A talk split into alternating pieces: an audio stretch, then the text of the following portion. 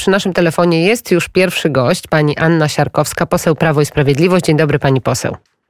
Dzień dobry, pani redaktor, dzień dobry państwu. Dzisiaj y, informacja taka poranna i transferowa. Wybrany z listy Prawa i Sprawiedliwości poseł Porozumienia profesor Wojciech Maksymowicz dołączył do klubu parlamentarnego Polski dwa tysiące pięćdziesiąt Szymona Hołowni. Nie mogę zgodzić się na politykę prowadzącą do zapaści służby zdrowia, a taką zapowiada koncepcja Polskiego Ładu, powiedział już teraz członek nowego klubu parlamentarnego dwa tysiące pięćdziesiąt. PiS forsuje powrót Powrót do czysto P R L-owskiego centralizmu. To są słowa profesora Wojciecha Maksymowicza.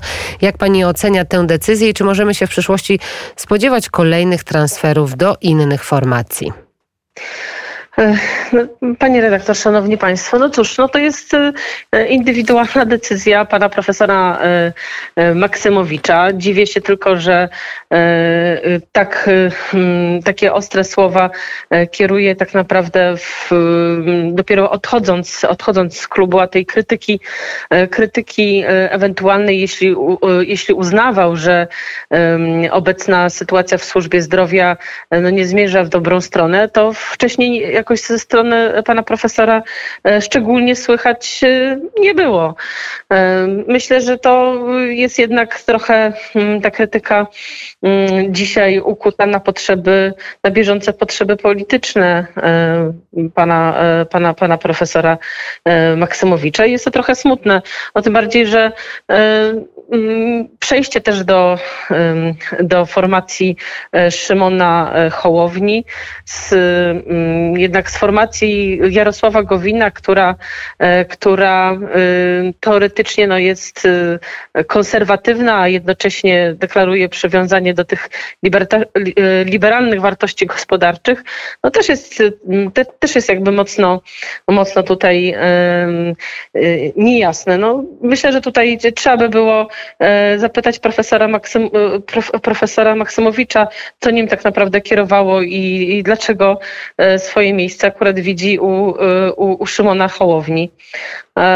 Trudno jest mi tak naprawdę to jakoś bardziej szczegółowo ocenić. Tak jak pani powiedziała, to są mocne słowa. Zapaść służby zdrowia, do takiej prowadzi koncepcja Polskiego Ładu. Jak pani ocenia Polski Ład? Czy to jest, bo już się oczywiście pojawiają głosy, że nie wiadomo do końca, co jest tą, kto jest tą klasą średnią, kto ma dokładnie na tym skorzystać, że jednak te ulgi powinny już być dookreślone i że jest jednak dużo, dużo jeszcze niewiadomych i dużo do określenia szczegółów. No tak, no teraz tak naprawdę jesteśmy w momencie, w którym te hasła, które zostały przedstawione w trakcie, konferen- w trakcie konwencji, na której prezentowano, pre- prezentowano postulaty w zakresie tak zwanego polskiego, polskiego ładu, one są tak naprawdę teraz uszczegółowiane. Też pan premier Morawiecki mówił tutaj wyraźnie, że, że posłowie, posłowie PiSu i też i członkowie rządu e, ruszają teraz w Polskę, będą się spotykać z, e, z Polakami i te propozycje będą, e, będą uszczegóławiać. E, ja osobiście też e, bardzo się przyglądam opiniom ekspertów i, e, i temu, jak, e, jak oni oceniają. No na pewno krytycznie tak, rozwiązań. krytycznie oceniają to, że działalność gospodarcza i ci, którzy pracują, jeżeli chodzi o, o tę formę zatrudnienia, nie będzie miała tutaj korzyści i że ta forma właśnie nie będzie zbytnio korzystna. Zobaczymy, czy tutaj się coś zmieni. Pani poseł, a jak pani odnosi się do słów prezesa Najwyższej Izby Kontroli Mariana Banasia, który mówił o tym, że do prokuratury na pewno skieruje zawiadomienia o możliwości popełnienia przestępstwa przez przedstawicieli najwyższych Najwyższych urzędów. Tutaj oczywiście mowa o Kancelarii Premiera, o Ministerstwie Aktywów Państwowych czy M S W i A. Ja myślę, że w państwie, żyjemy w państwie jednak demokratycznym i każdy organ państwowy, który jest powołany do określonych zadań, powinien te zadania wykonywać jakby w ramach swoich kompetencji i jak najlepiej. To, że Najwyższa Izba Kontroli kieruje, kieruje zawiadomienia w, w poszczególnych sprawach, no to wynika właśnie z jej kompetencji. Ma do tego prawo. Um, oczywiście w, um, Oczywiście to, czy, ty, czy, czy te zawiadomienia będą zasadne, czy nie, czy są zasadne, czy nie, o tym będą, będą, będzie to weryfikowane oczywiście czy przez prokuraturę, czy przez dalej odpowiednie sądy. No i jeszcze jedna sprawa, jeżeli chodzi o Mariana Banasia, o prezesa Najwyższej Izby Kontroli. Zwrócił się on do organizacji EUROSAI, zrzeszającej europejskie organy kontroli, i napisał tam, że zwiększona aktywność służb przeciwko mojej osobie, jak również mojej rodzinie, związana jest z informacją o zamiarze opublikowania ważnych wyników kontroli. Marian Banaś szuka pomocy w europejskiej organizacji właśnie w związku z aktywnością służb przeciwko rodzinie. Jak pani by się do tego odniosła yy, zdarzenia?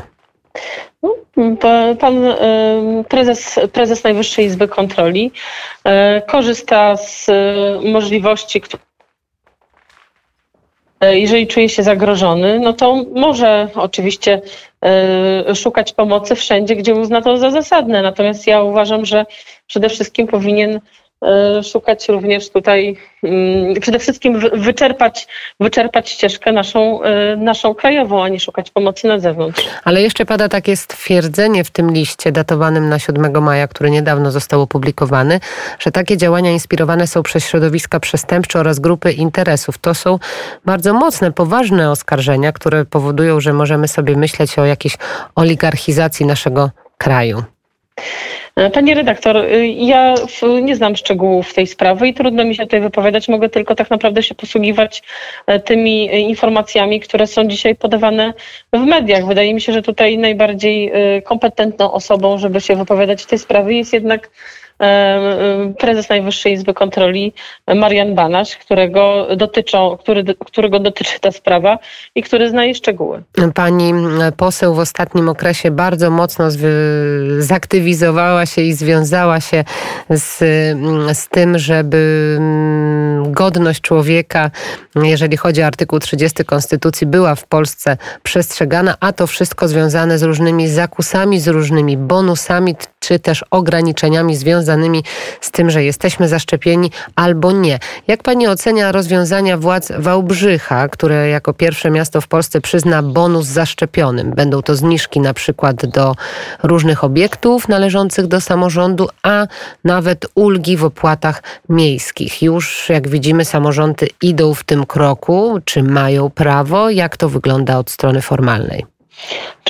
Wydaje mi się, że jeżeli chodzi o jakiekolwiek zniżki dla danych grup, dla danych grup społecznych, to samorząd takie zniżki czy bonusy różnego rodzaju może przyznawać. Natomiast niedopuszczalnym jest, niedopuszczalnym jest, czy byłaby sytuacja, w której osoby, w tym wypadku na przykład, które odmawiają szczepienia z różnych względów, z powodów zdrowotnych, z powodów swoich poglądów, jeżeli byłyby karane, jeżeli nie ma sytuacji, w której taka, taka, taka grupa osób jest karana, ma, ma jakieś przykrości z tego tytułu, utrudnienia, to, to wydaje mi się, że, że jakby ta sytuacja byłaby problemowa, tak? W sytuacji jeszcze jednocześnie, kiedy szczepionka jest nieobowiązkowa, bo przypomnijmy, szczepienie na kowid dziewiętnaście jest dzisiaj szczepieniem fakultatywnym, a zatem nie może się wiązać z jakimikolwiek negatywnymi konsekwencjami decyzja o niezaszczepieniu się przez danego obywatela. Te ulgi, jak widzimy, i bonusy już funkcjonują w przestrzeni publicznej, ale także docierają do nas niepokojące informacje. Piszą do nas słuchacze, informują nas słuchacze, że coraz częściej pracodawcy zmuszają pracowników do zaszczepienia się. Mówią o tym, że jeżeli pracownik się nie zaszczepi, to nie będzie kontynuacji stosunku pracy, albo jeżeli nie przyniesie oczywiście zaświadczenia o przeciwwskazaniach do szczepienia. Jak pani się odnosi do takich form nacisku i do takich sytuacji? To jest wprost łamanie prawa. Wprost łamanie prawa, które, które jest zapisane w Konstytucji wręcz literalnie.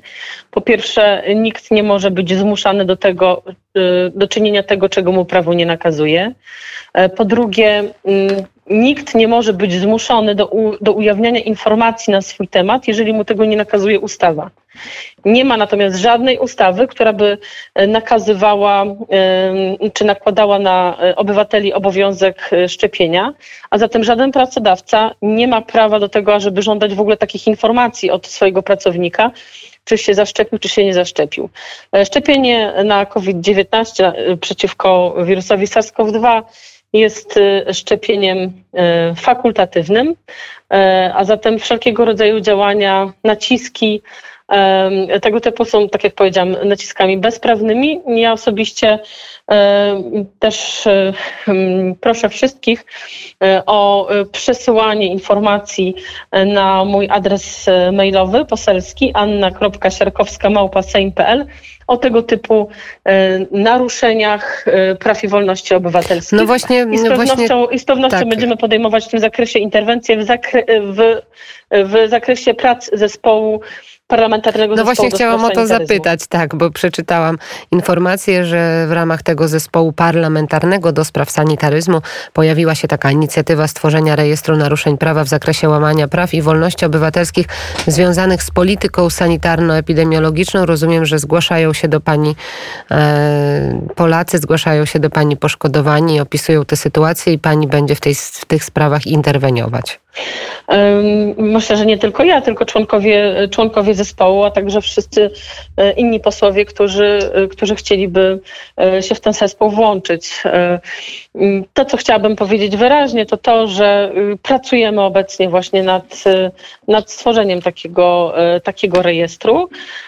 Myślę, że dobrze by było doprowadzenie do sytuacji, w której każda z osób, która która spotyka się z właśnie naruszeniem jej praw i wolności obywatelskich w, w kontekście chociażby tutaj zmuszania do, do, do szczepienia, podczas gdy szczepienie jest kwestią fakultatywną, taka oso- żeby taka osoba miała możliwość no właśnie z- przekazania informacji o takich naruszeniach do posłów, którzy, którzy są właśnie powołani też do tego, ażeby chociażby e, interwencje poselskie w takich przypadkach prowadzić. Bardzo dziękuję za ten głos. Anna Maria Siarkowska, poseł Prawo i Sprawiedliwość, była gościem Popołudnia W N E T. Dziękuję za Bardzo rozmowę. Bardzo dziękuję.